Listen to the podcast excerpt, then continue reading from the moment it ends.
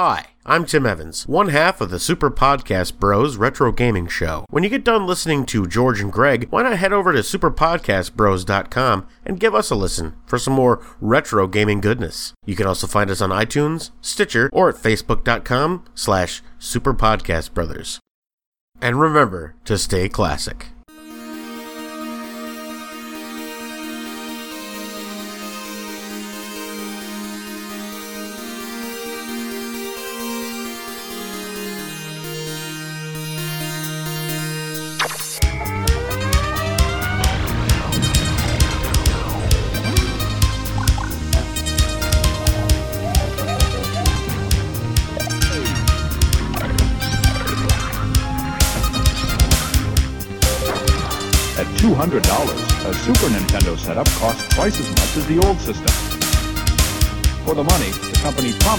Better pictures, sound, and adventure.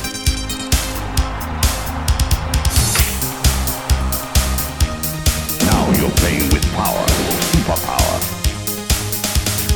You're the king, I tell you! The king! Only for Super NES.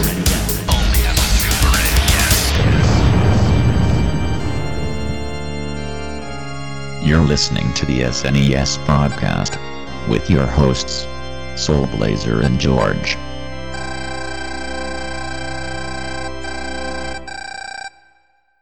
Hello, everybody. Welcome to Super NES Podcast, episode number 80 for your listening pleasure. Uh, coming at you from Providence, Rhode Island. This is one of your regular co-hosts, Greg, and I'm joined by my other regular co-host coming for you from Long Island, New York, George. I'm I'm hiding in a bunker right now. it's it's a concrete bunker. I don't know how I got internet, but I I'm here. May not be a bad idea to be down there right now with everything going on in the world. So, I know, right? uh, and and as we teased last time, we were joined by another special guest host, like guest, guest host, guest host like this episode, coming to you from the wilds of Minnesota. Um, uh, special guest host, why don't you introduce yourself? My name is Tim uh, from the Super Podcast Bros podcast. Yes, great See, Greg- podcast. Greg was was worrying that he'd call him Tom again. No, I Oh. no, I was just I'll, I'll answer I- to it. It's fine. no, I no, I, did, I just figured it. I, I just figured it, like, it's more polite for the guest host to introduce himself. That's all. But but uh, yeah. Um, yes, Tim is Tim is one half of the duo that does the great podcast, with the, the, the great podcast, the podcast, the podcast, the Super Podcast Brothers, which I highly recommend you listen to if you're not already. Uh, they do some really like wonderful stuff. Um, as I was telling, um, as I turned uh, uh, Tim off mic, I, I, I I found his podcast because of the whole Coleco Chameleon fiasco, like about a year and a half ago. So, uh, and really got hooked to it. So great podcast. I think that's how all 12 people who listen to the show have found it. Well, I mean, you guys told me about it, and I was like, okay, I'm gonna listen from episode one. Speaking of which, shout out, Mom. How you doing? I know you listen to everything I do. Yes. We were supposed to be joined by his co-host Andy in this episode, but Andy had a couple of real life commitments come up, so like he wasn't able to make it, unfortunately. Uh, shame. We're hoping, we're hoping to have both of them, both of them here in the future, in the future for one of our later podcasts, either the, like in this show, like or in the uh, like in PlayStation One. So, but uh, uh, but Tim, you are the one who's you are the one who picked the game we're covering this podcast tonight, right? I am. Okay. Game And I have a what lot of affinity for. Yes. It is uh, Squaresoft's Live Alive or Live Alive or Live Alive. I don't know how it's pronounced, but for the sake of for the sake of uh, unity, we will refer to it as Live Alive. Okay. I was gonna call it Lao. Low, low, lol, lulls. Oh no! Uh, oh no! Abort! Uh, I, I've always referred to it as Live Alive, but I don't know why. There's no reason for it. I mean, Uh, you, yeah, I mean, I mean- I, I don't, I don't know if I could find anything online, online how to uh, I have no pronounce clue. the name to of this game. Yeah, I couldn't find anything either. It's kind of like you know, like do you prefer saying Gradius or Gradius, or do you prefer saying like you know, like Galaga or uh, you know, Galaga, like or Galaga or whatever? But you know, it's one of those things. It's like Or you know, the days- Jalaga. yeah. Yeah, exactly. Yeah, I It's mean, a when, GIF. It's so a we, we talked about this originally on like Facebook. So when I saw the name, I was like, "Live a live." Okay, sure. That Yeah, that's the it- name now. It's, it's stylized as the word live, uppercase A, and then live with an uppercase L as well. So it's Yes. impossible to tell. And the only way that anyone would be able to tell, given the age of the game, is if there was some sort of TV spot, of which I could not find. So The only hint that the game gives, I think, that the words are pronounced the same is that is header screen. Uh, um, uh, the, the, the words printed twice. The first the first word is normal, and the second word is reversed. So Oh, yeah, That's maybe. the only thing that kind of suggests to me that maybe it's you know, maybe it's pronounced the same, but, Yeah, but anyway, like even think of whatever. So, uh, yes, this is Japanese only game. This is the third Japanese only game. Um, so we cover here on this podcast. Uh, incidentally, all incidentally, all three of those have been. All, all three of those games have been RPGs. Go figure. But Wait a um, second. if you flip the name backwards, it's evil. Uh, evil. Oh no. oh, so it's a it's a subtle hint. that explains a lot. Yeah. Right. Um, so, Tim, I know you've talked a little bit about this like in your own podcast, but for the benefit of those listeners like this one, do you mind telling us a little bit about your history of the Super NES and some of your favorite games of the system? Uh, well, the Super Nintendo is my favorite home console. Uh, it- it's not. It's my as far as like plugging into the television console. It is by far my favorite console. Uh, I I got it a little bit late in the game. Uh, I got it about Christmas of 1995. Uh, Okay. Um, but I immediately fell in love with it. I was already in love with it before I had it because I had friends who had it. Right. Uh, but my I had I sold my Game Gear to a schoolmate of mine. Uh, and took that money and then also sold a couple of Nintendo games to uh, FuncoLand. I don't know if you guys had that in Oh your yeah, area Oh, I remember yeah. FuncoLand like quite well. the, the precursor to GameStop, uh, and bought the Super Nintendo, and I had enough money left over for one game, and I got Star Fox. And then a couple of weeks later, my best friend from Florida came to visit, and he bought me for Christmas Chrono Trigger. Oh yeah, Uh, great game. A great it was- present. It was over from there. We we spent the whole the whole time he was visiting me. We spent the whole time like staying up late, drinking Mountain Dew, playing Chrono Trigger. It was the best. That's how you spend your time. Yep. So that's the yeah, super. I have a I have a lot of fun, a lot of fond memories for the Super Nintendo, and being a huge RPG fan, JRPG fan that I am, uh, it's just a, a playground for JRPGs. There's Oh, yeah, so yeah, many, yeah. so many, and so many classics.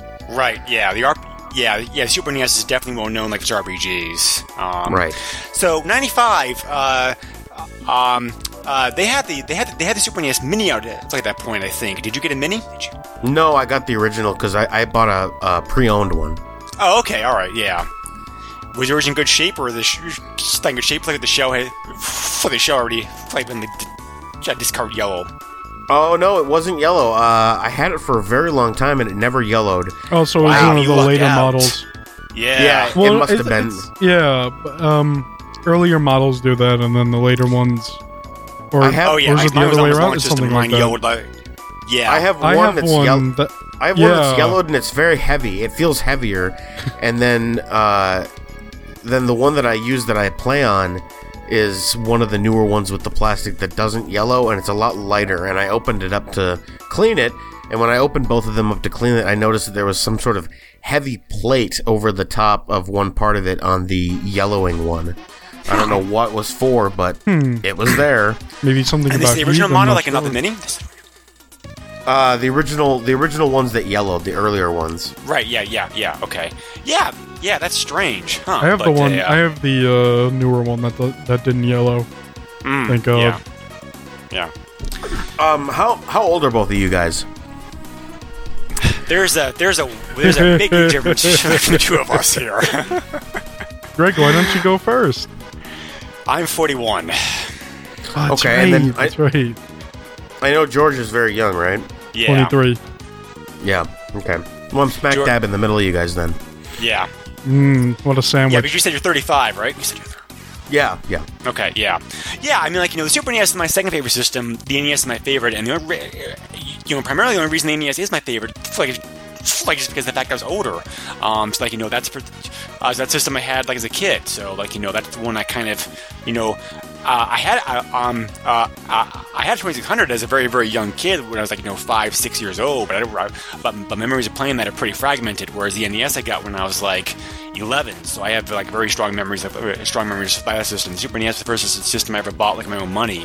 Um, I, I paid I paid 180 dollars for the system for Christmas '91, and, and then plunked down an additional 70 dollars for Final Fantasy 2, and didn't Very nice. like one bit. So No, of course not. No. Yeah. I I'm the same. I have much uh, much more fond nostalgic memories of the NES because that was my first video game console that I actually was just my own, and I played the heck out of it. And I I still I know more about the NES than I do about the SNES, but just because of the RPG memories, I I the NES just bumps just a little higher. right. My history Well- with games is weird. Yes, it is. Uh, yeah, because at George's age, like the PlayStation, the PlayStation like was his like kiddie system. So, but Well, uh, I mean, even before that, Same because well, Yeah. my parents were young enough to get a NES and a Genesis, so when I was a kid, that's what I played was NES and Genesis for a while until we did get a PlayStation. s- Not, I don't want to say late, but like somewhere around maybe mid of its life. right. So Whereas to me, the PlayStation, the PlayStation like was like a college, to a college system for right, system. the place, so, the but, PlayStation Two was like my big childhood yeah. console. For me, the PlayStation was my high school system. I got it when uh, I got it for when uh, Final Fantasy VII came out. That was Oh what yeah, of course. I actually mine's recently mine got a copy of that. Thank God. my mother, bless her heart, she got me the PlayStation. It wasn't my birthday. It wasn't Christmas. She just got she just got it for me. She just felt like it. Yeah, exactly. That's and we're awesome. not we were not rich. We Yeah. we were not like we did not have money to throw around. But she knew I really wanted to play Final Fantasy VII, and I came home from school one day, and there's a PlayStation in my bedroom, and I was like, just over the moon. Yeah, I can imagine. But uh, yeah, yeah. So yeah, so we'll definitely have to have you on PlayStation Power like at some point, like about Oh, like one of those games on there. or So because For sure. There's Yeah, a lot I of have a lot of games I'm sure for- Tim would want to Yep. come on for. Yep, like wrestling because both of you are wrestling fans. Andy much more than than I. Yeah. I'm much more of a Jake the Snake, uh, Hulk Hogan era wrestling fan, and yeah. he was much more of the Renaissance late '90s uh, wrestling fan. Well, you so- can still talk about. um I think it's called Legends of Wrestling. That'd be up Oh, your yeah, alley. sure. Yeah, yeah, Sergeant Yeah. Slaughter. Actually, yeah. There's two of that? those games too. Was Sergeant Slaughter in Legends of Wrestling? I can't remember. He might have been I know on he was one in GI. Joe. There's, but- there's, yeah, no, there's, there's two of those games. He might be in one of them. Um, I can't, I, I can't play my first copy because it's, it's cracked or whatever, and uh, Hmm. so I played the second one, and I don't remember him being in that one. But uh, Right. Hmm. Legends of Wrestling isn't too bad. Yeah. Well, we have covered a wrestling game on this podcast, like already in the past, like the old school one. What game was that? Uh, WWF. Oh, that's right. That was my Ah. choice. We did. Yeah. uh Oh God, uh, Royal Rumble. I think it was. Yeah, Nice. I, I don't remember the subtitle like that one was, uh, uh, like was called, but uh, um, yeah, at the time, pretty. Uh, yeah, at the time it came out, like pretty like good game. But Oh, uh, I mean, um, it's it's better than a lot a lot of the uh, NES wrestling games. So true. Yeah, yeah. yeah, oh gosh, better than Ring King for sure. Well, well, well. A, well, a. I have some affection for affection, affection for Ring King, and for B, that and for B, that was actually a boxing game, so that doesn't really count. That's but, uh, true. I forgot about that. Uh, but the old Nintendo wrestling game for the NES is very, very good. I still like that game a lot. I don't Oh, really yeah. like it. Yeah. For the time, it was great. But speaking about other games, uh, Tim, outside of the RPG library, what are other Super NES games that you really like love? Oh wow! Uh, which ones don't I love? I not have, ready. I'm a big I'm a, a big fan of the uh, the first party games. Pretty much all of them. I mean, Of, of course, Super yeah. Mario, Super Mario World, Yoshi's Island. Uh, not so much the puzzle games like Tetris Attacks. I do like Tetris Attacks. But Attack. do you like Yoshi's Safari? Uh, I, li- I liked your guys' show on it, episode uh, Oh, se- thank seventy nine. That was good. Thank you. Um, not a big fan of the game itself, but that's just me. Uh, I also really like the Mega Man X series, the Oh, yeah, three it's that very were good, on yeah. there, Yeah. Me- uh, and Mega Man Seven. I'm a big Mega Man fan. Uh, uh, what else is there? The the beat 'em ups, of course. uh, Teenage Mutant Ninja Turtles: Turtles in Time. Love that game. Oh yeah, same here. Uh, uh, Knights of the Round. Um, You might as well just Well- list the whole SNES library. yeah, I over the course of my of my life, I have I have delved deep, and I I am a big fan of uh, as we're talking about today the the uh, fan translated uh, RPGs and, and various other games. But I'm, I've, if I had to pick a couple of genres, I would say I kept my finger on the pulse of beat 'em ups and RPGs. Yeah. Yeah. Well, yeah, you know, we haven't covered the Final Fight games yet, so maybe we'll have you back for that one. Oh, those are great games. Yeah. Uh, speaking about yeah, speak, yeah, yeah. Speaking about this game, though, neither George or I had heard about this game until you mentioned it. And like you know, for me, I was a big SquareSoft fanboy back in the day. It was like you know, the fact this game get my notice when I heard about all these other Japanese-only RPGs that they uh, uh, Japanese that they did, like you know. Uh, like Front Mission and like Bahamut Lagoon, I'm like, how did I miss this one? But Well, I think Um, it's because it didn't really push the hardware at all. No, It it, didn't, and we'll talk about that. But you know, I think, but this game, this game is pretty popular in Japan, and the reviews of it are very positive. I mean, I, I mean, this game definitely has a call following for it. So, It's but uh, it's very unique, very Yes. unique game. I definitely don't know much about um, games that don't come out in this region, which is which is a shame because I don't. Mm. Right. It's it's just like, what do you do? Do you just type in Google games that didn't come out in North America? like, what do you do? You know? Well, what what I've always never done, works. it. Yes. I've always uh, been a big fan of. Back in the day, it was Zophar's Domain oh yeah, uh, I remember that website. site. Yeah. That was where I went for my translations, and Yep. then uh, for the last many years, it's been romhacking.net. oh yeah, Yeah, that's yeah, a good yeah, one. it's also very, very good. That's the where I got the uh, translation here. Yeah, the translation for this game is like ten years old. Actually, it's like the um. So this was uh, Flares was done like quite a while ago. Well, I mean, look at the uh, uh, Star Ocean translation. How how old Yeah. was that? That was like Oh, that was that was 2001 or something like that. yeah, yeah, like that. 2003. Yeah. Oh, 2003. Yeah, Yeah, like 'cause I, mean, look I was that so stuff. I was so pumped when that translation came out because Yeah. I was I was such a big fan of. I just stumbled upon Star Ocean, uh, the second story. Did story. you play at the a, uh, remake of the first one? That's on, on uh, the PSP? Yeah, I did. It's yep, so absolutely. different. Oh man. It's so good. yeah, it is. It's really good. Oh yeah. It's just. Uh, but yeah, I just stumbled upon the second game at a Walmart in in Tallahassee, and then uh, I didn't know that the original had just kind of skipped our our shores. Yeah, Uh, because they pushed the hardware so hard that they didn't want to Oh, take the yeah, expense and hassle like you're trying to transit. You'll bring it over because I'm that was one of the biggest games Super NES. I play my my Super Nintendo games on a uh, Power Pack flash cart for the you know it's a the third party cart that you know uses Yeah. a CF flash. One of the things I'm most proud of is that I was able to uh, hack the hexadecimal code of Oh god. of the uh, uh, Star Ocean uh, header so that I could get it to run on that flash cart That is wonderful. uh, Cool. on a television. And I've had I posted it on like the Star Ocean message board on Game FAQs, and I got a torrent of like emails in my uh, my inbox at Game FAQs. Like, could you send me that that hex, you know, updated packs patch or whatever? And I still haven't responded to any of them because I, I don't know the legality of that. Yeah, I mean, like, um, it's like when I understand, uh, I understand you are allowed to edit and hack code as long as you don't sell it. Um, so Yeah, but that's, yeah, but I wanted them to Venmo me fifteen dollars, so that might have been tough. oh, Yeah. yeah, exactly. uh, yeah, so this being Japanese only game, uh, Tim, how'd you hear about this one? Uh, this is uh, one that I just stumbled upon on uh, either Zophar or ROM hacking uh, when I was uh, unemployed looking for a game to play.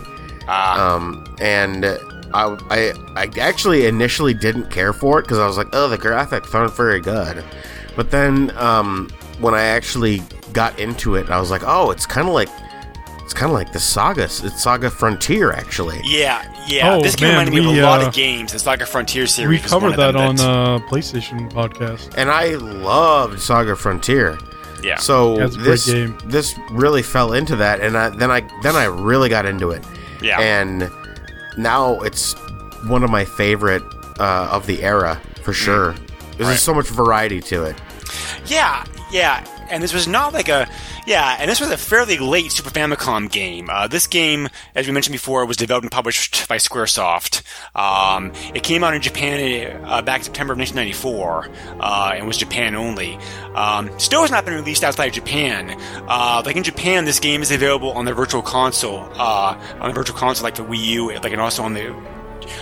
It's also on the 3DS. Uh, but there's still, but the only, but if you want to play this game in the West, you either have to, you either have to uh, apply the apply the translation patch to the ROM, the, to, to, the ROM like we did, or you can also buy a reproduction cart uh, like an eBay that has that that that that, that, has that that already, that already has that programmed on there. How much does that go for? We we will mention the pricing toward the end. Okay like the eBay, the eBay pricing, it's not that bad. I mean, considering the fact that reproductions are always the reproductions are always a bit more expensive because somebody's because somebody's, because somebody's doing the actual work of like of like you know putting the patch on there for you, and making it to make a nice label uh, and, and everything else. So, um, is it possible to change your region and buy this on the Virtual Console for your uh, your 3DS or? No, or, because it's uh, region locked. So Oh, that's I- right. The right. Switch isn't though. You could do it if they had it on the Switch, but it isn't. Yeah, right. I don't know how you would do that. Um, Oh, I have a lot of Japanese titles on my Switch. All you do is is uh, you make you change your region to Japan, and then you make a new account after okay. that on the console, and then make a new Nintendo account, and then you can download that and start it up with any account on your system. So it works b- beautifully. I wish- at least wish- for for now. right. I wish I knew. I wish I knew Japanese because then I could just go oh, and buy the carts and everything and just play story of my life. I, there, there's a game I've been wanting to play uh, on the SNES called uh, oh, what is it called? I can't This think game of it right called now. Live a Live. It's really interesting. There's different stories and it's kind of like Saga Frontier in a way, but um, No, it's never came it's- out in North America. it- and it's another it's another RPG, but it's not made by SquareSoft. Uh, but it's just got so much uh, dense kanji that no one's ever translated it. Uh, but I played a little bit of it in Japanese, quite a bit of it in Japanese, and it's so cool. I just uh, I wish that that and DJF started to translate it, and then they of course went belly up. Uh, so it, it looks like it's never going to happen. we'll wake them up That- if they're sleeping. Let me hold on. I'm going to find it here. It's, it's going to give me. It's going to take me a second because the DeJap site is still, if I believe, or if I uh, if I remember, it's still around. All right, I got the timer. Yeah, and you can always find da, it just by using the da. Wayback Machine if you have to. So, No, I'm going to look on ROM hacking because they have partial translations Yeah. listed. Oh, that's my favorite Yeah. part when you download like a patch and they don't clearly label it as a partial translation. Oh, that's the worst. Yeah. I know. Yep. ROM hacking changed their layout. yes, Did it's- they? Yes, they're much better now. Yeah, it looks really clean. I haven't, I haven't, I haven't been in like a month, so. But uh, yeah, yeah, my hat goes off to the people who are willing to do that because trying, yeah, because like the, the, the so it's bad now trying to translate Japanese like in English, which is hard enough, but trying to actually get the, but, but Well, they did but change it.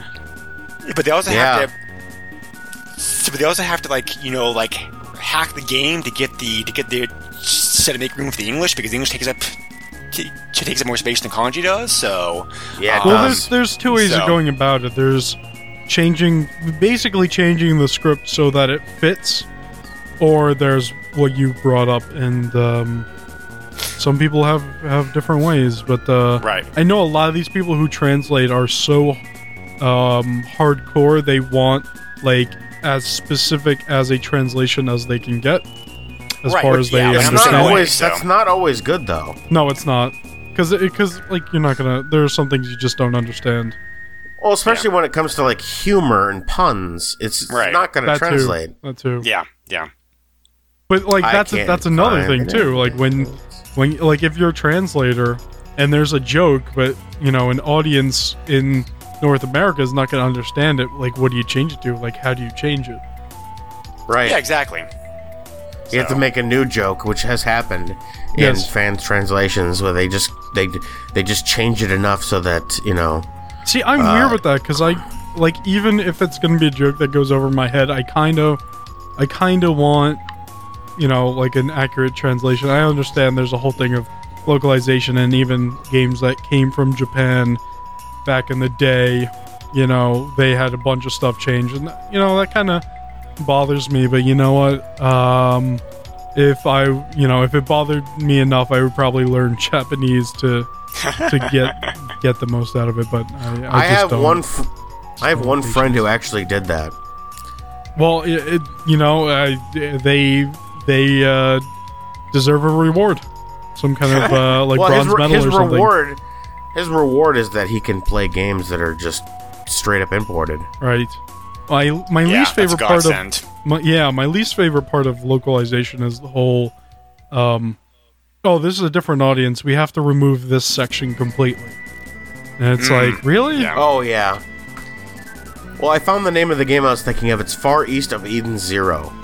that's a very interesting name It's yeah, a- I've never heard of it. Well, it's actually it's actually called Tengai Makyo Zero, and it's just it's just a standard RPG, but it has a, a anime charm to it of the type that I really like, and the the production va- values are so high on it. It it looks as much like a cartoon as you could do on the SNES, hmm. and it's never gonna it's never it breaks my heart. It's never gonna happen.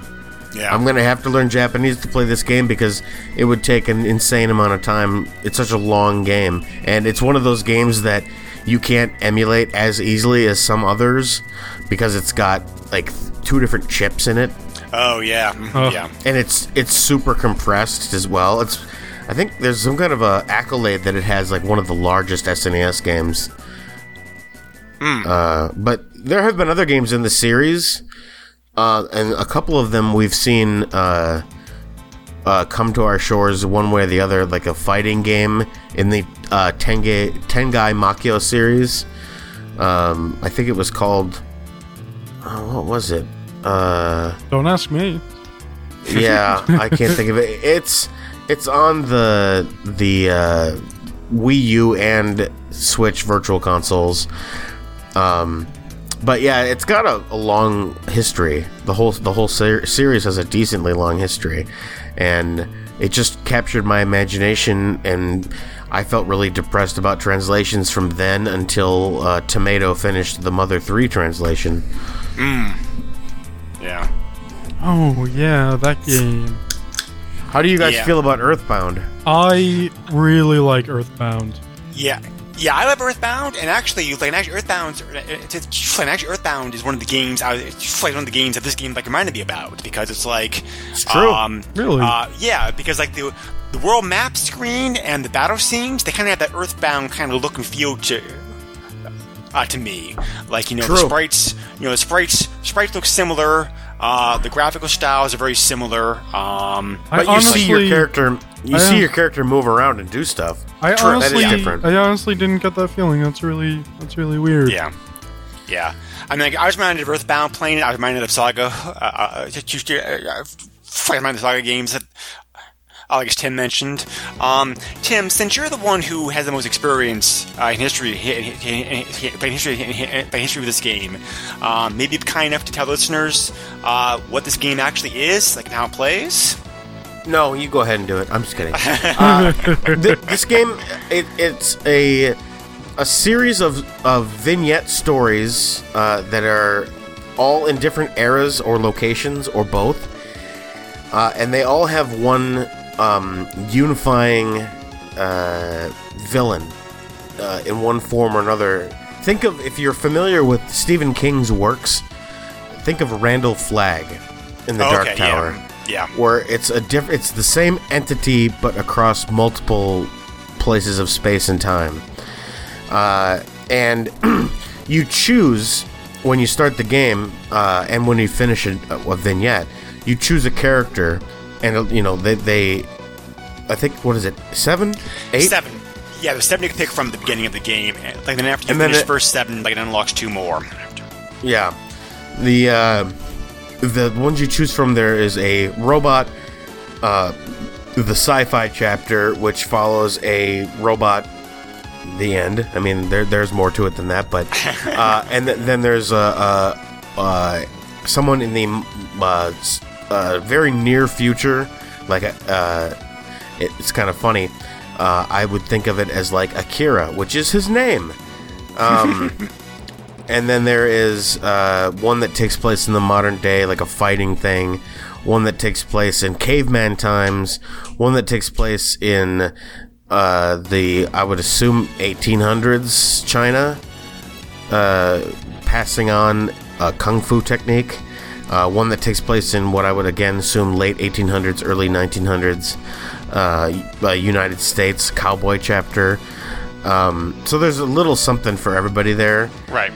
And then uh, when you finish all the these vignettes, you choose the last one, which is kind of medieval. And then after that, you choose for the final chapter. You choose who you want to be your main character. Oh, Uh, oh, there's a there's a ninja as well. You choose out of all the characters who you want to be your main character for the last chapter, and that changes the last chapter. Uh, and if you choose the the final guy, whose name I can't remember, the medieval guy, if you choose him, the last chapter is significantly different. so there's uh, different endings depending on which character you select. Yes. Oh yeah, definitely. So definitely. when you when you beat the game with that character, can you go back in a save and do it again with a different character, or do you have to? No, you cannot. But you can make a separate save. Right. So what what I what I did is I made a save right at the beginning of that chapter. Right. Before before it makes you choose. Because you can save right at the end of a vignette. So I Well, saved you could also save end. state if you can't. I mean, that's a Oh, thing yeah, on I emulator. I but I, I saved at the at the end of the medieval vignette, and then it's open to who you want to choose to be your main character for the last chapter, and then you during that chapter you choose who you want to be in your party out of the other characters because they're all transported to this medieval area, uh, which has branching areas and and then there's uh, depending on who your characters are, there are tests that are based on their vignettes uh, and then it all comes together with fighting the main the main evil force. Uh, and then depending on who you chose, you'll get a different ending. I Yeah, honestly, another game that reminds me about is Chrono Trigger. yeah, Just play in that regard because of the multiple endings. I honestly wanna wanna play through uh, the rest of this game. Um, there, I mean, there are- there are there are other games that we covered that I definitely want to see the end of, but um, like this this one, like definitely just you know, I was I was playing it like minutes before we started recording, so There's something very intriguing about this game. Yeah, it's very unique, and, and you know, like it's a real shame this game never came over to the West. Uh, I mean, we can talk I about that later on, but I don't think it would have Um, done well. I don't think it would have done well. I don't done think well. so either, to be honest. This was Not during the, the golden time. age of Square's of Square's releasing their games on Super NES over here, though, and like you know, there was talk that the game was Right, planned for a- a Western This is kind of a different game. Yeah, oh that's yes, true. but I mean, like there was there was one game that it, but there was one game that already was um sorry uh there uh there was one game that was already out at this time period that plays very similar to this. Uh this game is very unique but you know i was also reminded a lot of, lot about two other uh like rpgs that kind of do somewhat uh, somewhat similar thing like how the gameplay goes. I'm not sure if you guys have played them. Uh the first game is dragon warrior 4 of course. uh, because I've Dragon Warrior played 4, yet. you have like yeah, Dragon Warrior 4 operates operates in kind of a similar way, in which you have like uh, chapters. You can't pick the chapters in that game. It, it, it goes in linear fashion, but you play different characters like in each chapter, and then um, and the main character of the game is not even introduced until later chapter five. Right. So like uh, so the, like at that point, then you go ahead and and recruit everybody else in the previous like the previous chapters and go on to you know, go on and finish the game. And some Um, of those chapters are radically different. Yes, Uh, a la right. Torneco. Torneco's Yeah. chapter is super different. Right. Yeah, yeah, definitely. And then the other game this reminds me a lot about uh, is Final Fantasy IV: The After Years, because that game also you can choose uh, which character do you want to play at. True. Um, and, uh, uh, uh, uh, yeah, nobody's ever played that one because it's kind of like unknown, like an unknown game. But I love Final Fantasy IV, so I definitely like, wanted to play it. But uh, um, yeah, you get to choose in that game, like you choose which character that you want to do, and then finally after you finish each character, like it unlocks the final to the you know the final part of the game. So and again that and again and again that's Square game. So A lot of. kind- I'm sorry. Go ahead. Oh, oh oh no yeah that's fine. I, I, yeah, that's fine. I oh that's fine. I was just just gonna finish it up by saying like you know the Square's you know Square you know, Square's kind of, you know, Square's, you, you, Square's just kind of, you know, cribbing their own past there with like that game, you, you, you, game flow, I think, um, like in this game. But um, Well, one thing that when I originally played this that I thought of was I thought of two games, Final Fantasy IV and Final Fantasy Mystic Quest, and then I realized that that was purely based on the graphics because they look like that.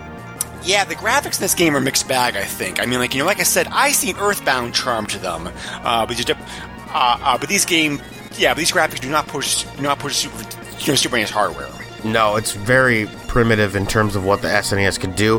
However, there's so much variety going into it. I understand why they did it. I, I mean, I Right. honestly like. I really like the way it looks because it, it sets sets the tone for where you are and what you're doing.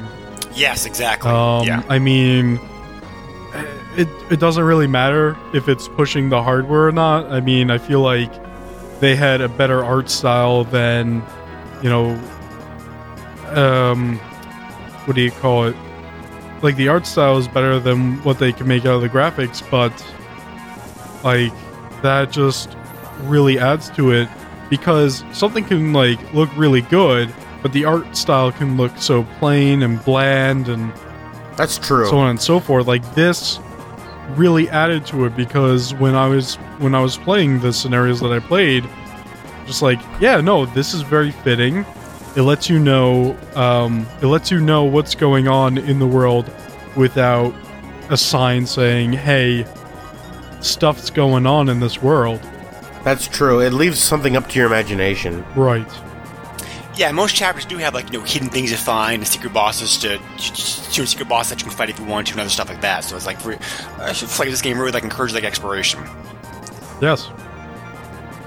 Yeah, Um, especially some chapters. There are some chapters that uh, have hidden items, uh, and some of those are very, very, very good. Uh, the caveman chapter in particular has an item that I can't remember what exactly it's called. Is it called like the Coca Cola bottle or something? Um, I've got it written down here. Let me see. It looks like It it's does- called- um, doesn't have the name of the item though. Uh, though, unfortunately, but It has, it, but it does damage. It does decent damage to a huge area. right. Uh, well, I guess I should talk about the battle system a little bit. I mean, yeah, yeah, I didn't like this bring is that up. The battle this is very unique. yeah, it's it's it's great. Um, The ba- the battle system is based on a grid. yes. and uh, but it's not what you'd call like a strategy grid exactly. It's uh, well, your when your character or your enemy's turn, you can move freely with the D-pad um, for a bit, and then hit the A button, and it'll bring up a menu of what to do. And uh, every ability has a different uh, range as far as where it can hit, and then when it where it hits has a uh, a range of what where where it's going to hurt, and uh, the enemies take up a certain amount of space. Uh, you take up one, I think, yeah, just one. You take up one square, and then the Right, enemies, uh, most enemies take up like two At least or so. Yeah, which is Yeah. so interesting. Like it makes it makes me feel like almost every battle I get into is like a Final Fantasy boss battle or something. Yeah, every, Because, like- everything is bigger than you and more Right. well drawn than you. Right, like there's more detail in the enemies than your own character, but I guess that that might be a good thing because you can use your imagination on what your character looks like compared to like Yeah, what the enemy looks like. Because Well, I was gonna. Yeah? Oh, go ahead. no, no, go on. I was just gonna say, I was gonna ask you guys kind of a nebulous question, and that was that, uh, what's your favorite character that you played so far? Well, I only had time to finish three chapters, Yeah. and I left at the fourth one. I, I took the order that Wikipedia just had them listed, so I did the prehistoric, the ancient China, like the feudal Japan chapters. Oh, who Um, did you who did you choose for ancient China? Because in that chapter, you can decide from three disciples who you want to be the character. There's a there's a a girl, uh, a really big, strong, slow guy, and then a skinny, uh, middle of the road uh, guy. Yeah, I was that last guy. I was the middle of the road guy because I kind of favor like middle of the road characters. Yeah, I did I did that one too, and I uh oh, what's his name? Not the fat guy and not the and not the girl. Yeah, the same one, the middle of the road guy. Yeah. I always choose the girl because whenever I play, uh, whenever I can choose a character, I always make them a girl. of course you do. I, yeah, I, I don't exactly know why. I have theories, but I don't know why. It's But it's I for chose- reasons that we can't say on this podcast. No, well, I don't think it is actually. I I don't I don't think it actually is. I thought about that, but yeah, I, uh, so that that's kind of a cool thing in that chapter that you can choose who you want to pass your technique down to because that chapter is based around you're this aging kung fu master who is the only holder of this secret uh, type of kung fu, and uh, you have to decide who you're gonna change. You're, you're you know you're gonna die soon, and you have to choose who you're gonna uh, pass your technique onto, and you find these three uh, ne'er do wells basically. Um, and they become your disciples and then you get to basically you basically get to decide who's going to become the the follower but you have to do it you have to go about it's it in not a specific a way menu does not pop up. Which, no you have to is just kind of great. Like yeah you have to it's like the game whoever you favored in training.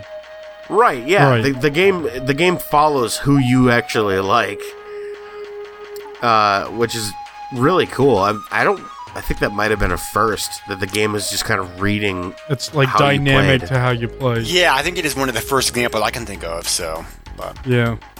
Very cool. Uh, so you you played the kung fu chapter, the caveman chapter, and what other chapter? uh, the feudal Japan. Oh, Oh, the sorry. ninja. Yeah, uh, I'm sorry, the ancient. Yep, yeah, the yeah prehistoric uh, ancient China, like feudal Japan. So yeah, the, fe- ninja. Feudal, But- the feudal Japan chapter is by far the longest, most complicated one. Yeah, so out of the three chapters, I think I probably like. Uh, so out of the, so out of the three chapters, chapters I've played, chapters I've played so far, I think that Pogo is probably my favorite character, just because it's like playing a caveman is pretty unique. I mean, it is only It a is couple other really games cool. You can do that, so Did you play the same chapters, George? I played um, the the ancient China. I played uh, modern wrestling, and I played um, uh, near future. Uh, the near future one. Yeah, yeah. yeah. That see, uh, And I Akira's my started sci-fi, one. and I'm like five minutes in. Yeah, I started like the American Old West chapter, like left off there. Oh, Sunset Kid, yeah, he's awesome too. Um, all the characters are very different. Oh yeah, yeah. Well, I yeah, like that. what's really what, like Twelve main characters characters altogether in the game, so that's pretty cool. What's What's really interesting is that this. I mean, the scenarios are all different, but when you go into battle, they play a little differently too. Yes. Yeah, yeah. true. Um, because Yeah, if because you play the characters you wrestling one, the enemies. the re- the wrestling one, like the the name of the game there is to learn attacks from your enemies, and then use that against the the final boss of that story. And it's so short, but like It kind of plays like Mega Man in the terms of Kind of. you choose who, you choose who you fight and you get their ability. right, and and Right, what's yeah. what's important there is learning what abilities to use and how to use them because you're not leveling up there, you're just gaining skills. Whereas other other um, scenarios, you know, like you have a chance to kind of grind. And and like the other thing about this battle system and everything is you never you never see how much experience you get from enemies. Like it'll just randomly tell you when you level up. And You- sure, you can go into the menu and and see the experience that you have, but it's it doesn't tell you like, oh, you leveled up and then you gained these types of attributes. It tells you when you gain skills, but like if you it. if you gain power, it's like outside of leveling up. Um, like Right. the um, ancient China scenario. Um, when you when you're training, uh, it tells you like when you get power up and everything, and it tells you like when you level up, but it doesn't tell you what specific what the specific attributes went up. And this is interesting because it kind of it, it kind of in a way gave me a feeling of RPG light in a way. Yeah, a little bit. It also Yeah. kind of gives you a feeling of the Saga series. Yes, The Romancing definitely. Saga series because specific attributes will go up, Yeah. uh, which is, you know, not and specific normally. attributes are, are important because there are specific attacks that use like IQ, and there are specific Right. attacks that use, you know, obviously like power. Um, Dex. right. I saw Agility. one. Yeah, I saw one in um, uh, again in ancient the ancient Chinese scenario where uh, one of them was like based on health, and I was like, "This is weird," but okay. Yeah, it's cool. yeah, Yeah, there's two I- other like you know like unique elements of the unique elements of the battle system that this game has that this game has that I really liked. Uh, first of all, um, uh, first of all, first of all, you guys mentioned experience points like a while back. Uh, this game does what a couple other games do. It just has a fixed, uh, uh, uh, like a fixed, uh, uh, uh, like a fixed um, uh, amount of XP you need to like reach level. It's 100 XP for each level, and that never changes. Right. Um, You it's just prefer like- that?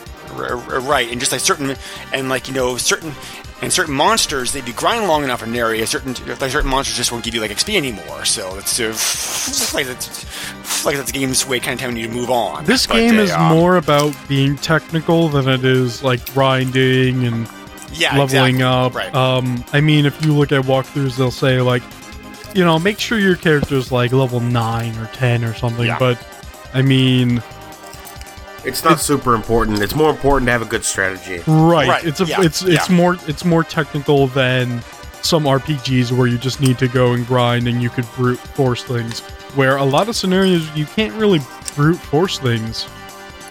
Yeah, and that brings me to my second uh, point, like uh, s- second point, like with strategy. Um, you know, like characters, characters, you know, characters, characters will recover all their HP like after the battle's done.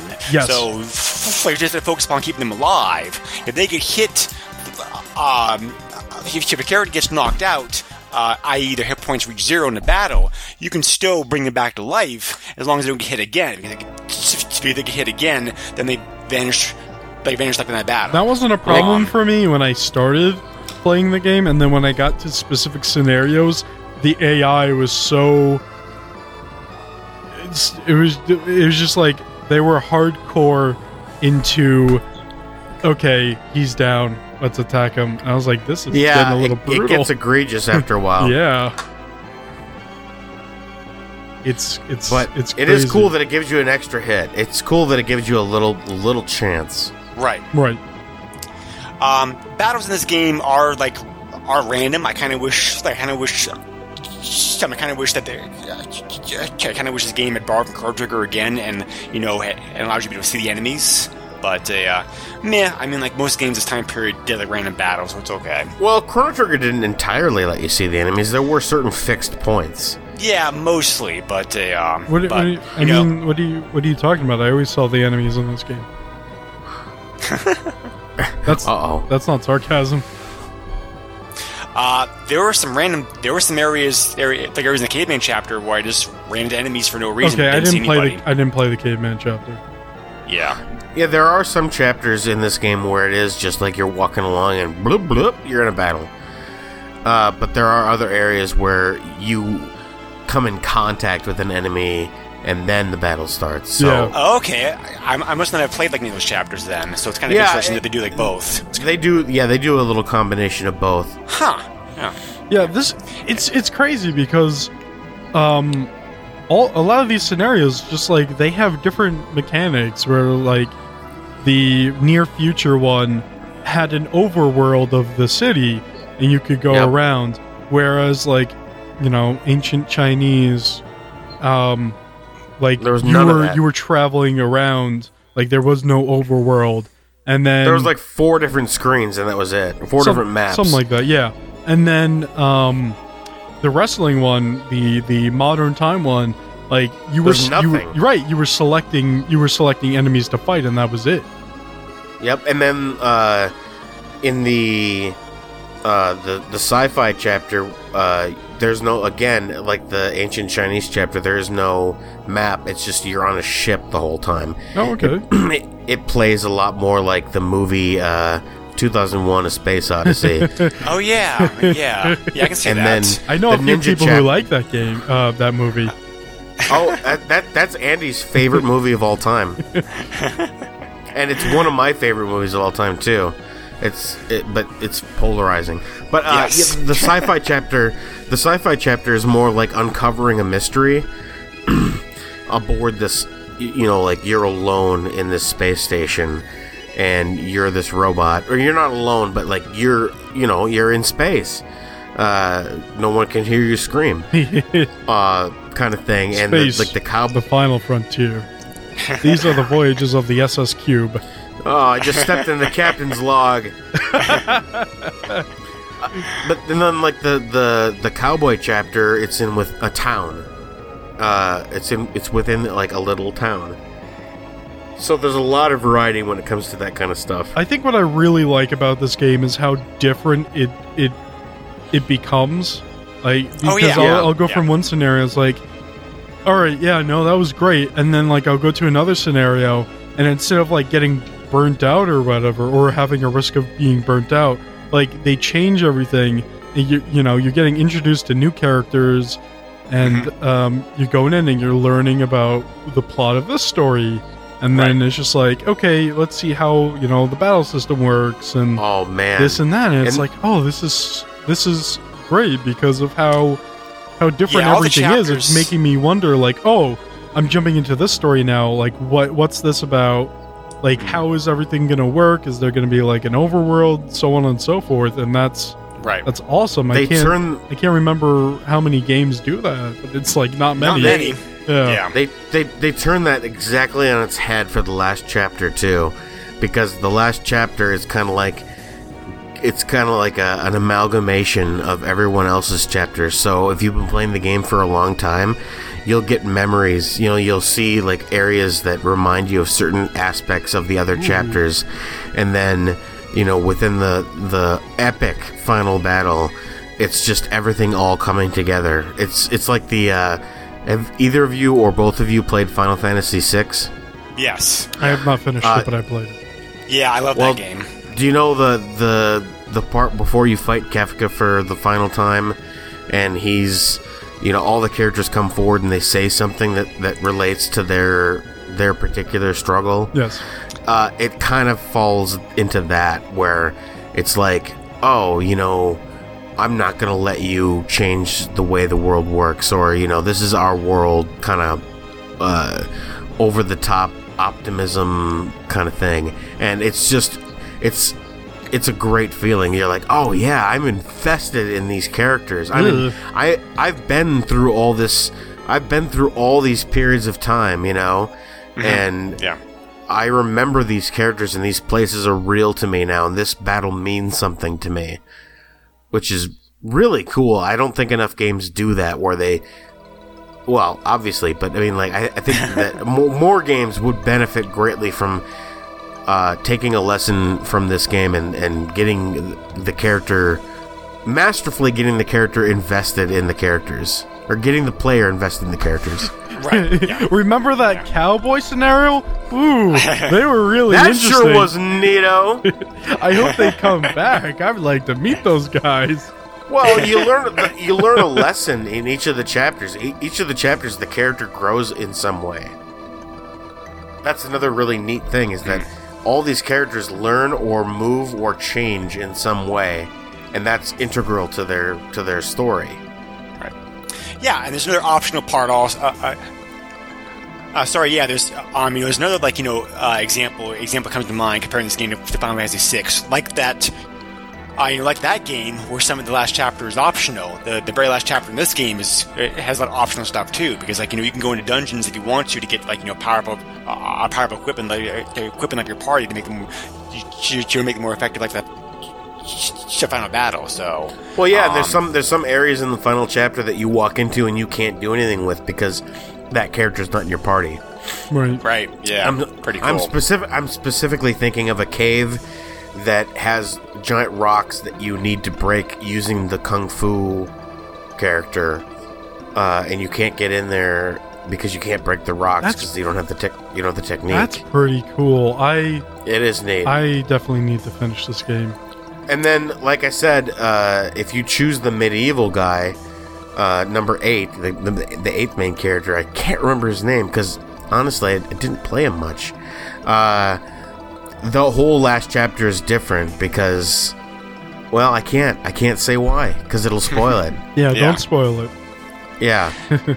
But, but it's good to have a save right there at the end, so you can watch, you can play through his through everyone's final, you know, uh, if, if you really want to, you could play through it, you know, eight times. Uh, but it's cool to have it there because it is worth seeing his ending as well. Yeah. Yeah, I mean, like you know, uh, yeah, it's very hard for me to find time to play JRPGs these days. Because Oh, tell me about it. uh, I just because I'm so busy, but I definitely do want to go back up and this game at some point. Um, and it's not, and from what I'm seeing here online, it's not an overly long game. Most people are reporting on, on average, on average, on average that the, on average that this game's t- this game take taking around 20 or 30 hours to finish. So it's not Yeah. like super long, but It can be if you want it to be though, because you could you could spend a lot of time in certain chapters making sure certain things happen. Right, Especially in, in like certain chapters where you want an enemy to drop a certain item. That Oh, can take yeah. that can take a long time of Yep. reloading. yeah. So it's got hidden time in that regard. Um, so, uh, so, uh, the last part of the game we have talked about yet is the music. Um, it's Oh. it's It's pretty great. typical. Typical. Yeah. yeah.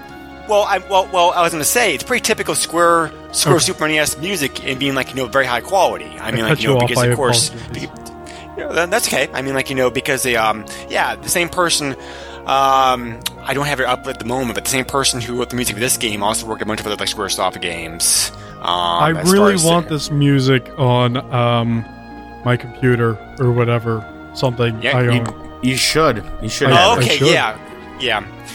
Uh, yeah, the soundtrack for this game was done by Yoko. Uh, I- I'm going to butcher this name, like Shimomura. Who Yeah, also, Oh, Yoko okay. Shimomura. yeah. Uh, she She's also composed music to. Final Fight and Street Fighter Mhm, She is. And Yeah. and Parasite Eve. uh, Kingdom Hearts, I've Mario never Luigi played Superstar Parasite Eve. Saga. Is that a Yeah. crime? You've never played Parasite no, Eve? I have not. Oh, Yeah, you both- should. It's great. Okay. Yeah. All right. Both Parasite Eve games are very different, but they're both like very good for slightly different reasons, I think. More recently, Yoko Shimomura also did the music for Radiant Historia. Oh yeah, that's right. I, I remember don't know hearing what about that that. is. It's a, a JRPG for the, the Nintendo DS, and then Oh, uh, that's probably why I don't know year- about it. Well, it's also ne- an Atlus game, so it's- okay. uh, next Yeah. year it's coming out for they're remaking it or not remaking but re-releasing it for the 3DS. Oh. Radiant Radiant Historia Ultimate or something like that, where they're just Oh, kind cool. of po- polishing it up. Uh, Is that and- coming over here? Oh yeah, Oh, okay. Well, then I'll I'll it, have to it- go get it. It sold.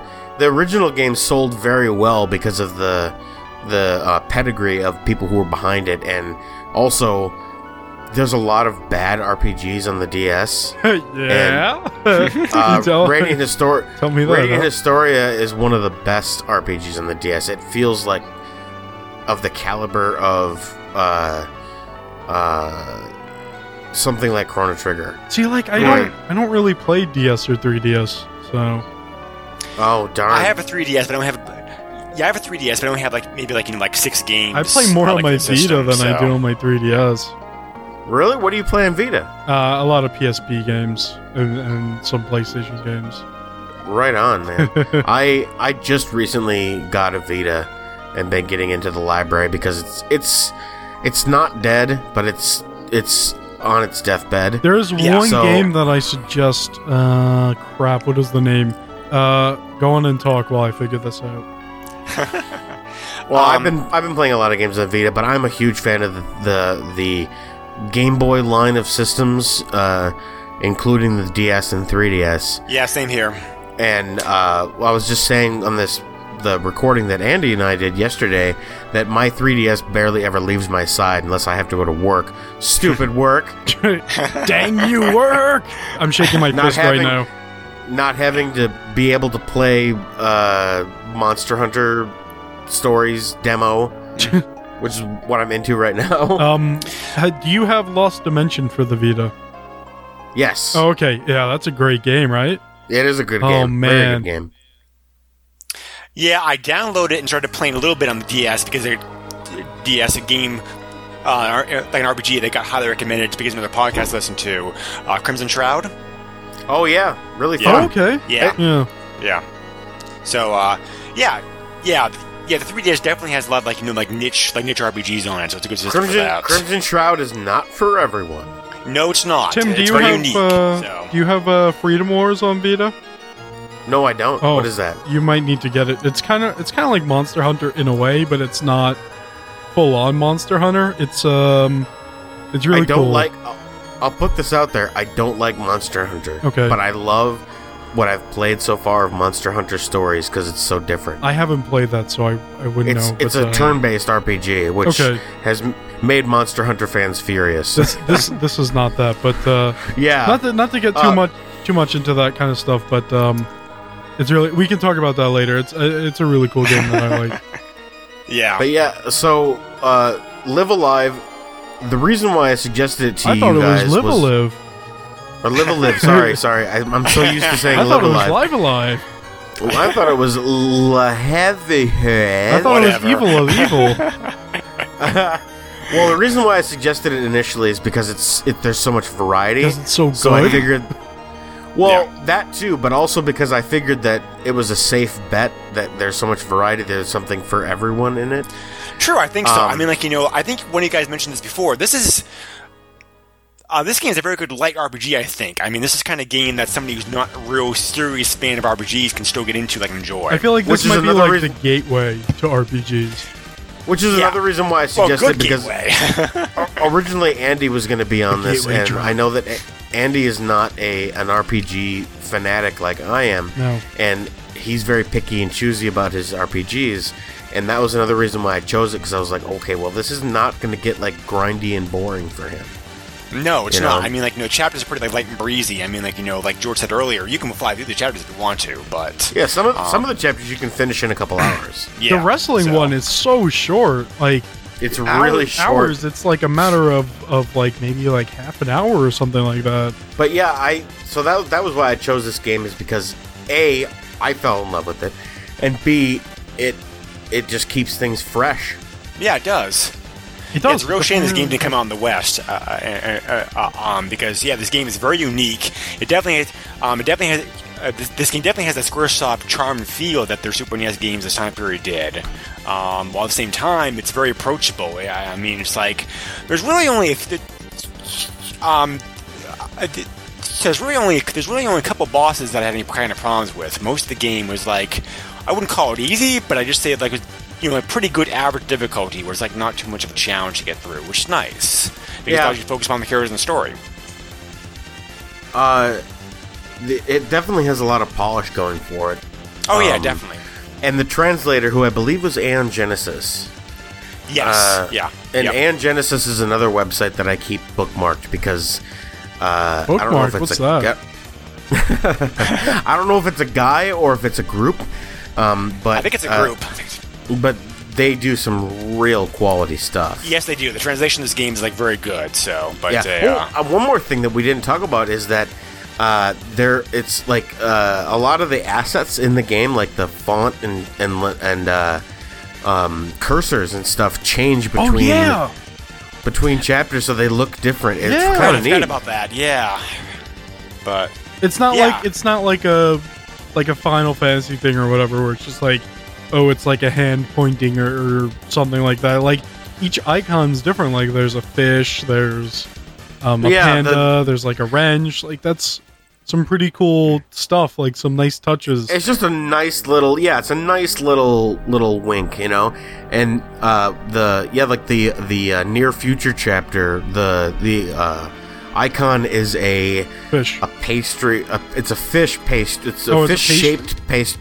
Well, it's a ship. It's a uh, it's a ship. it's a it's a fish shaped pastry that is filled with atsuki beans, a traditional Japanese uh, You lost me. dessert. okay, yeah. I thought it was. Uh. Well, I think one of the reasons that I each of the chapters. Uh, I sorry, go didn't ahead, think it but- was. I didn't think it was real because I played Hmm. this game. Uh, I played this game originally a long time ago, and then I went to Japan, and I was at a uh, girl's house, and her mother had made these pastries with atsuki beans in them in the shape of a fish, and I went, "Oh my goodness, what is this?" And they were like, "Oh, it's a traditional Japanese dessert." And I was like, that makes so much sense. I've seen this in so many JRPGs. Uh, yeah. Um, actually, actually, like, um, actually, I forgot to mention this point earlier. I think that one of the reasons, Tim, that each of the chapters sort of looks looks and feels so different, like is that, the, like is that you know there was different artists who illustrated each chapter. There were seven manga artists who worked together. Oh, to make really? This I didn't know that. So, yeah. So, and so each of them was assigned a chapter. So, like, That's you know, cool. Yeah. So, like, so so that explains a large part of it as to why the look and feel is so different.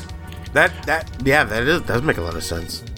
So, uh, yeah, I mean, like you know, like, like in closing, I think like you know, this game is this game was this game I knew nothing about, so I really want to thank you, Tim, for bringing this back to my attention. I, I wish I had more time to finish it. I will finish it eventually, one of these years, probably. I'm gonna go back hopefully, to it tonight. Yeah. Awesome. I love But, to hear uh, that. But uh, yeah, it's very yeah, it's very very unique. It's very like very fun. I, I mean, I mean, I think anybody who, as long as you, as long as you, as long as you, as long as you at least have a slight tolerance for RPGs. I think the person can probably pick up this game and enjoy it uh, like pretty easily because like you know the characters the characters are characters are well developed. The music's the music's great. Uh, the story flows at a very like breezy pace. It doesn't really get bogged down in anything.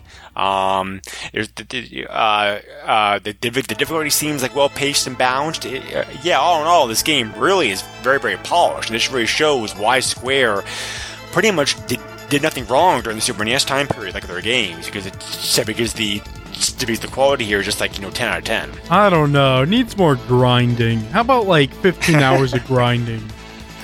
Yeah, I, I want some some gritty gunmetal front mission stuff in there. Hey, don't make fun of I do love Front Mission. No, though, I so- love but front yeah, mission. but yeah, but totally different game. Yeah, Yeah. I love all. I love front mission to death. It's so Yeah. good. Uh, yeah, we covered that on the PlayStation podcast. Front Mission Yeah. Three, yes, my Yeah. favorite of the series. Yeah. That was my introduction, along with many Westerners. Yeah, Yep, no, yep, me too. yep. I found it randomly on the uh, store and I put it on my Vita and I was like, all right, let's play this. it was being uh, sold when I worked at Toys R Us, and I stole it. well, then. yeah. But the Front Hey, remake that came out for of the limitations. GBA's, They can't. They can't do anything about it now. So. Yeah. Tim, you're Yeah. under arrest for stealing a PlayStation game back in Uh uh. uh, 1972. No, it was nineteen. It was nineteen ninety nine. They can't. Or no, two thousand. Can't do anything about it now. Way What, how late. long is the statute of limitations? Uh, I think it's five years on Oh, theft. okay. okay. Did you do research before you before you brought this up? I work for the government. Oh, that I work. I- I, I- work for the. I, That's right. I work for the government, and I work alongside uh, law enforcement, so I know all that stuff. Cool. You just tell- you, you just go around telling people, "Oh yeah, like a while ago, I stole stole something from my uh, other place of employment when I was younger." no, well, I was. I was. I was like seventeen years old. right. So you were was- you were a punk. Yeah, You were I was a total fighting punk. against the man stealing a Well, no. PlayStation game. Yeah, I was just like, I work here. This sucks. I'm gonna take something. Whatever. hey man, It was, do what- it do was dumb. I, I shouldn't have done it. I should have not. I should have paid for it. And I, I also stole Tony Hawk Pro Skater 2. well, see, now I can and- understand why you would steal that. But I, but I but I went back and just threw money in the uh, register for it because I had Ah, so much yeah. fun with it. I was like, That's "Right, weird. We here you have go." extra money tonight. Yeah. and I didn't. I they they did definitely notice that there was too much money in the till, but they definitely didn't do anything with it other than keep it. So I feel That's weird. There's a note here. It says for Tony I'm so sorry for stealing. Signed, Bimothy Jevons. Who the hell is Bimothy Jevons? Uh, um, yeah, George, you've already you've already mentioned some praise for this game, but do you have any final thoughts on it? Um, it's good. Play it. Uh, You're gonna you're gonna go back and play it tonight, like you said. That's Yeah. high praise. yeah. yeah, I want to play that sci-fi story. See what Cube Cube's doing. Cube, That's the, a great the, story, Cube, too. the spherical robot. Yeah, The baseball shaped robot. Right. Yeah. Uh, so Tim, what about you? Like anything else you want to like add on? Um, no, not really. Uh, it's just uh, this is a very unique. Is this game, worth that I- stealing? Um, Yes. This game's worth buying, I think, like if you want to, because like let's go to the eBay pricing, because But like you you know, can't like I said, steal it can- online. yeah. Um, true. Emulation Ah. is stealing. Oh, I'm not- no. I would. n- I would never say that. I emulate so much. Oh yeah, Yeah, I so emulate I. a lot too. Yeah. I actually emulate Right. some stuff that I own because uh, my PS2 doesn't read the CD-ROMs anymore. ah, yeah, right, yeah, okay. I, I emulate a lot of stuff that I own as well because I, my PSP is my emulation machine, and I Oh, just that's like to all, have it all in the same spot. right. So yeah. I have a lot of my GBA games on there. The weird- I'm like, I'm not. The The weird thing I have with the PSP is like sometimes I go to the Vita and play the PSP, and sometimes I go to the PSP to play PSP games. It's it's really weird. It makes me feel odd. It depends because there are some games on the PSP that play better on the PSP, and there are some PSP games that play better on the Vita. Well, I It's just- some it's some of the kinda things are like, well, you can't connect the servers anymore, so you gotta to play PS Plus games, you gotta Right. do it on the Vita because Well- it connects to the server still. especially Right. a lot of um, a lot of virtual co- not virtual console whatever you know P- ps1 classics Yeah. like uh, um, the game that i had uh, mentioned to you guys a while back uh, mega man legends 2 Oh right. i i have that on the vita and not on the psp because it has two sticks and you Right. need you need two sticks and Yeah. you need you need to have what that are you using that other stick for? Face buttons or something? Or Um, camera. I use the first stick to move and the sec- the left stick to move, right stick to look around, and then I touch the back touch pads in order to use the uh R2 button. that's my least So favorite can- part of the Vita is the, the Yeah, the- back the back back touch- touch. The only game that it actually feels really natural and good in is uh um what's that Nathan Drake series? Oh, um, Uncharted. Uncharted. Um, yeah, the un- the Uncharted game for for Vita that you climb a ladder by like Oh, by like rolling your that's fingers on the back. Yeah. and that actually that actually feels all right. Yeah. And then there's Yeah, like but that- there's that's so it, many though. gimmicky stuff in there like make sure you put the I camera in front of a light source. Oh yeah, it's so dumb. But it, it was Yeah, still a good game. don't It's still a good for it. game Right. anyway. Yeah, Oh. yeah. Well, speaking about good games, uh, Live a this game is a good game. Yeah, yeah, yeah, yeah, yeah. This game's gotten very highly rated. I mean, like you know, Oh, like I'm not surprised. Um, you know, the average, you know, the average ratings, the average ratings, the average rating, the average ratings like this game pretty much come out like you know like four out of five stars. Um, Ah, it's lower than I they, uh, expected. I thought it was going to be like um, 4.5. Yeah, and they uh, uh, back in 2011, uh, GamePro did a series uh, by which they covered. Um, they covered the 14 best JRPGs that were not released in English. Games you will Uh, never play. Ba- Basically, yeah. Uh, and, uh, well, I, well, I, th- I think all those games have. I, I, I, I'm pretty sure all those games have been translated uh, uh, with patches. uh, Like, like want you, uh, uh, want you uh, like right now, but saying, uh, The yeah. series of the series is called Haha Westerners. That's that's that's a good. That's something that somebody would go and stream, and they call they put their stream title as "Haha Westerners." Like that's what that would be. that would be a Yeah, stream title. much. Title. I'm, su- I'm not surprised that this was on that list, though, given the pedigree of the people Yeah. involved and Right. the quality of it. Yeah.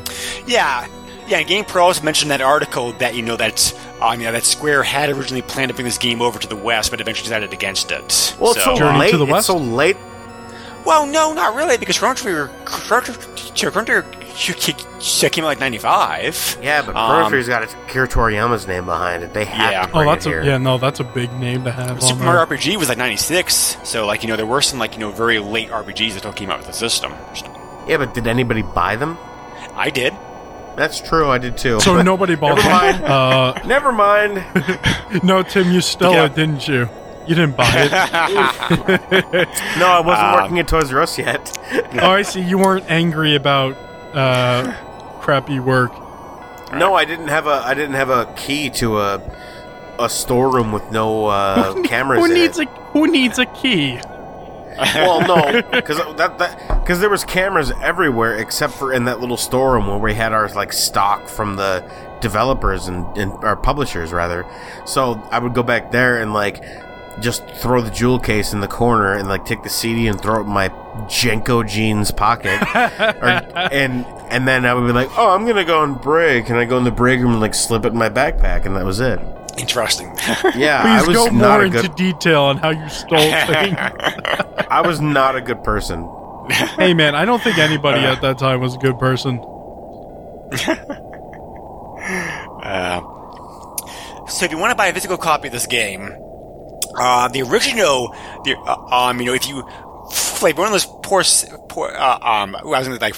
So it wasn't like you know poor souls, but I guess like maybe not. Uh, lucky few actually can read Japanese. Um, the original game, the original game can be the original game can be shipped to your the original game can be available like shipped directly to your house for the uh, shipped to your house, uh, including shipping uh, f- uh, for Japan. Uh, for cheap as like five bucks, which how they make any That's profit on that, great. God only knows. Or you can you can buy it and plug it into your Retron and patch it through there. You could. Oh, yeah. But but uh, um, and there are some repros available this game, like I mentioned before. There's people out there who take an actual Super NES cart and, and like you know they'll. Uh, they'll flash the they'll flash the game ROM onto it and they'll put on a label, uh, which will uh, uh, to give it kind of the feel of how the game might have looked if it come out like in the West. Um, they usually like um, uh, these repos are usually available the same like two or three sellers on eBay. Uh, they're all like pretty high quality, so like you know the like working them like is very nice. Um, not many copies available. Uh, uh, you know, there's ten copies currently listed. Uh, and that includes both ori- originals, uh, they imported from Japan, like repos, and three repos that recently sold. But those repos sold recently for, uh, I'd say, decent prices. Prices, like considering that you know repos are more expensive to begin with. Uh, they sold anywhere from twenty three dollars to thirty nine dollars.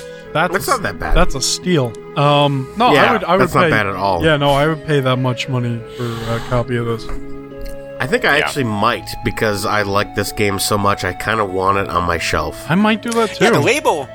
Yeah, the label work for this game is pretty good. I mean, like you know, I, I don't know where they got it got it from. I think it's probably like one of the pictures that Square probably used for advertising the game or whatnot. But um, yeah, it's like pretty good quality. So yeah, Nice. anyway, um, this game was definitely a surprise. Uh, not when I'd had, not one I heard about, but I'm like I said before, I'm uh, I'm certainly I'm certainly very glad you brought your attention, Tim, because this is definitely like a very like, neat game and man, like if this had come out here in the West, in the West back then, I would have been all over it because, like I said, Dragon Warrior Four, I already had played, had, had played, and loved it by, by, by, by the time the game came out. So, I mean, like you know, there's enough similarities between how the chapters work and whatnot that I would have been like all over this.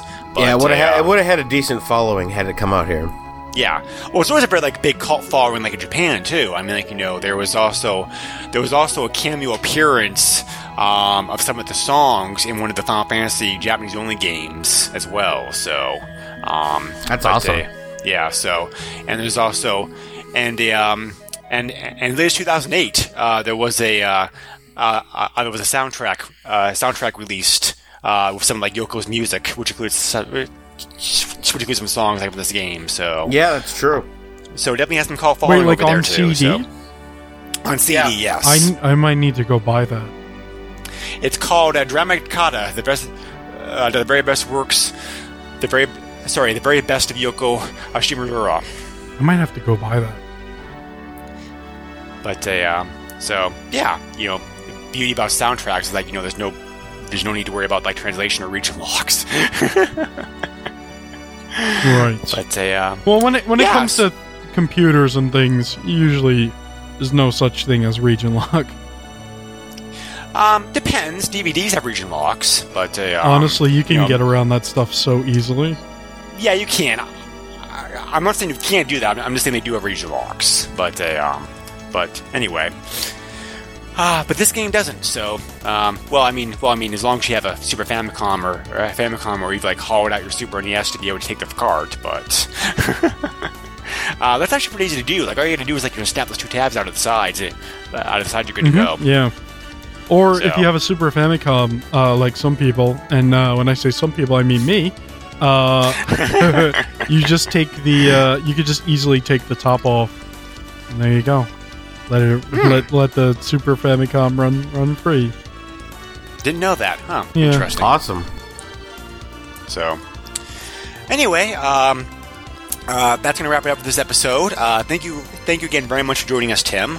Uh, we will definitely have you and hopefully Andy next time uh, on the podcast, like, either later on or on PlayStation Power. So, uh, Oh, thank you for taking time out of your day to join us. Yeah, it was a lot of fun. Thanks, guys.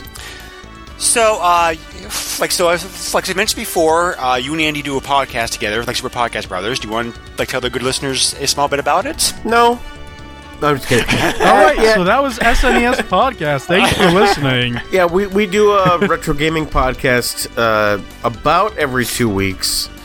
Um, Retro, we are, quote unquote. yeah, well, yeah, we Cough, cough. It about, goes- about cough, cough. right.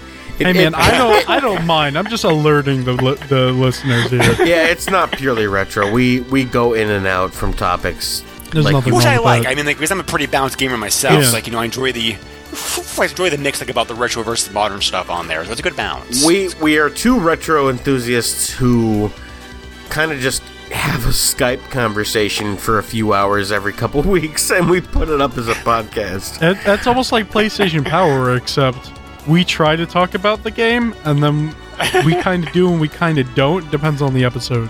Yeah, that's about right.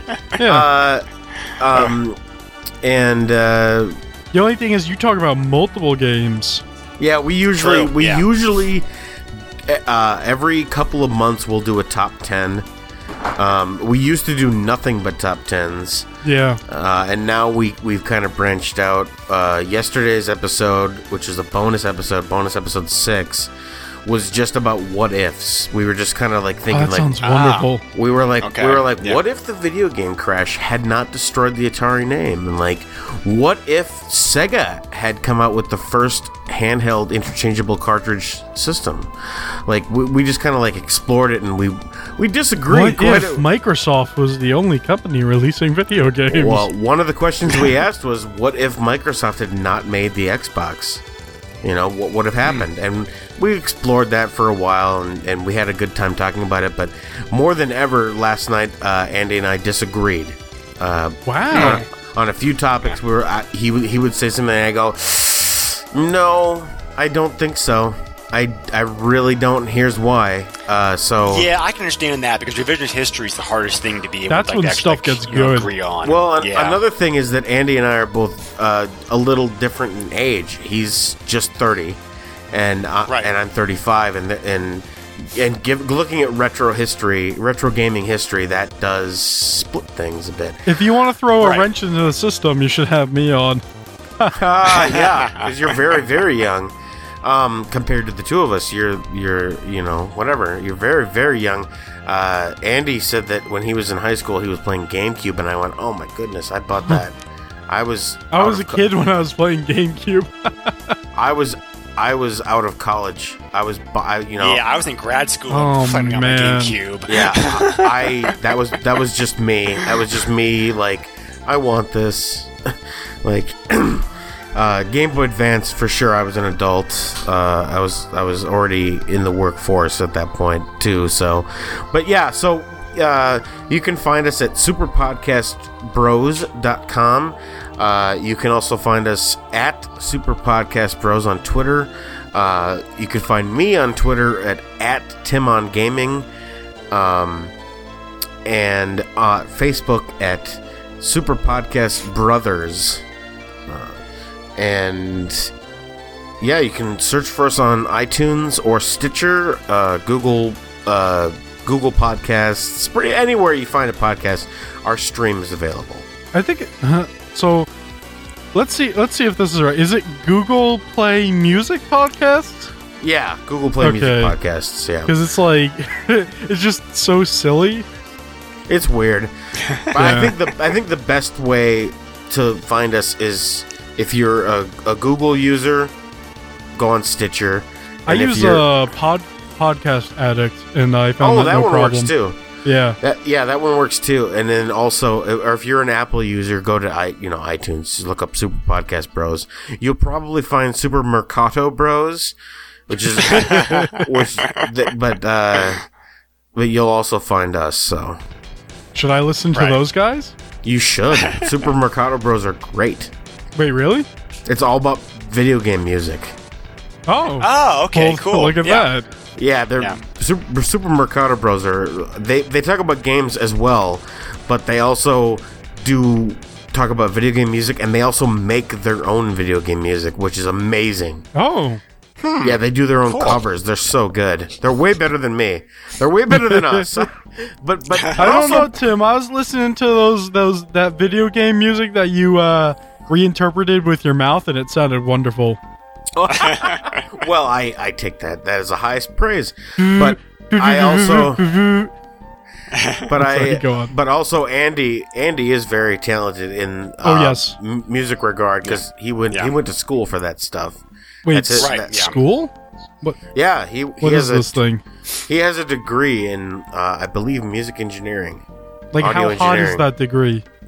Oh, it's so hot. Oh, okay. It's like Kate Upton hot.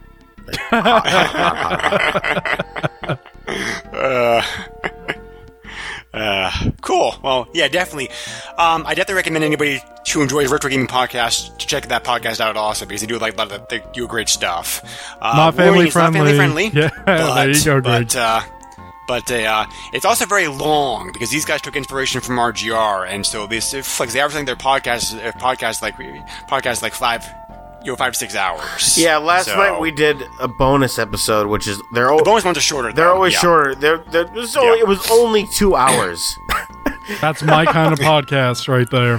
whereas our normal ones are about four. If you ever listen to a box for uh, a podcast called The Box Fort, uh, I remember that episodes kind of went on for like three hours and we talked about nothing, and it was great. Well, the the the reasoning why we do it for so long is because, um, we only do it every two weeks. So, Right. and maybe not even Right. that. Sometimes, a lot of times, technology gets in the way, and uh, or time gets in the way because he and I are both, you know, uh, we both work a lot, and we're both very Shame. busy busy in our careers, so that that gets in the way a lot too. So then we were like, True. well, when we do record, let's just talk forever. That makes sense, man. I was gonna say one other thing too. Um, I don't know when this is gonna be published, but uh, uh, next week. next week. Yeah. Okay, never mind then. Because Andy and I are going to be in uh, uh, the Chicagoland area uh, at a couple oh, of the arcades. Chicagoland. Yeah, we're going to be at a couple of different arcades, uh, hanging out. You know, whatever. Soon. Yeah. Well, it won't matter. It's coming out next week. It was sweet. I Tim, what was Chi- your favorite game that you played? Raiden? I Oh, love okay. Raiden. He had an answer. I was not expecting that. No, because I know that bit, when like, I go, timey to, wimey like of some of the uh, stuff here. I know so. that when I go to the retro, the the underground retrocade in West Dundee, Illinois, my favorite game to play is going to be Raiden upstairs, very end of the queue. Oh, is that the that. sequel? Riding upstairs? Riding upstairs, end of the queue. Yeah, it's the best. Yeah, when I walk to a classic arcade, uh, depending upon what they have there, I'll either like make, like make a beeline either for their Star Wars game, uh, like for Tron, Oh. because neither of those games really can be done very well at home. Yeah, so. uh, the underground retrocade does have Tron, and they, I believe, they have Star Wars. And uh, the best thing about the underground retrocade is that you pay fifteen dollars and you get a day pass. Yeah, it's a cover charge. Yeah, I love that. Yeah, You just- most retro arcades they operate that way these days. Yeah, you get you just get a stamp and like you're just there. That's all all day. Games free. They're all on free. They're all I would the love dip, to do that. the dip switches are Yeah. just set. It's so so much fun. And the guy who runs the place just he just loves this stuff. It's his yeah, life. I've heard. Yep. Yeah. So cool, awesome. Uh, George, you already mentioned one of your other podcasts, so you might as well keep going. Like, what else do you do? Uh, why don't I just uh, list them? Uh, why don't I sell them wholesale to you? Uh, you got you got this uh, PlayStation Power where we uh, talk about the PlayStations and the PlayStation Twos. Uh, we got the uh, Master System masterpieces where we talk about Master System games. Uh, and I also do this podcast called The Box Fort, where we talk about things. Um, that's Sounds podcast. great. Oh yeah, it's wonderful. We sometimes we do Mad Libs and it's just uh, amazing what we come up with. Um, You know, you know that's the first question I ask my dates. I always say like, "Do you think Mad Libs are hilarious?" And if they go like, "I don't know what that is," I go, "You have a wait, good night." really? No, I don't do that. No, no, no, no. I meant, I meant they didn't know what Mad Libs was. That, that was my concern. My concern wasn't that you asked them about Mad Libs. No, my I don't- concern was they didn't know what Mad Libs was. I don't. I don't go on any dates. That's the thing. oh, okay, okay. But I think Mad Libs are hilarious. I guess that should have been a red flag for me right away. Was that you were going on Yeah, dates? exactly. Wait, you go on dates? Like what? What? Somebody actually gave you an evening? No. Actually, the vast majority of retro gaming podcasters out there are married. Yeah, it's true. it's scary. Yay to be different. Yay! I'm Yay. single. I'm so single. Yeah, all three of us are like right now, unfortunately, but I'm working on that. I'm actually not. I was just kind of kidding. yeah, but I joke about it all the time, kind of to anger my better half. and also to just kind of like see what's up. true, true. Ego. Right. Yeah, of course. Um, so yeah, um, so yeah, this podcast is a proud member of both the Retro Junkies and Throwback Networks, where you can also find a whole bunch of their great uh, retro, the, the retro themed podcasts, like both like gaming and like non-gaming related. Um, George and I also said George and I also do the PlayStation, PlayStation Power podcast together, like he mentioned. Um, you can find us on Facebook. You can, you can also email me directly directly at the SNES podcast at yahoo.com. Um, and next episode, we're doing a game we teased a- we teased a while back. Yes, a while back. Uh, a while back. Well, we well we had forgotten about some of these guest appearances, so that's so it's my fault. But uh, we're finally getting so so next episode, George and I are finally going to get George and I are finally gonna, are finally going to get around to get, get around to covering Superman's Port of Doom. Bum, bum, bum, bum, bum, bum, bum, bum, That's going to be great. Can't wait, guys. Yeah, I can't wait. Yeah, it's a it's a very interesting game. I'll give it that. One much. of the two red cartridges for the SNES. Yes. Yes. and you know the other one? Yeah, it's uh, Maximum Carnage. Very good. Told you I love the SNES, dude. Uh, so yeah, so tune in. So like so yeah, so tune so tune in for us again for, for that episode like in two weeks. Um, Tim, once again, thank you for joining us. Uh, for you're in the podcast. It was, uh, the podcast was a lot of fun. I had so much fun. Thanks for having me, guys. Yeah, definitely. Thanks for coming uh, on. Keep up the great work that you and Andy are doing like your own podcast. Um, and we will catch you guys later. So take care, everybody. Goodbye. Nintendo controls 80% of the video market. But no matter how you play the game, or which game you play, things definitely have come a long way since Pac-Man. Now you're playing with power. Deep power.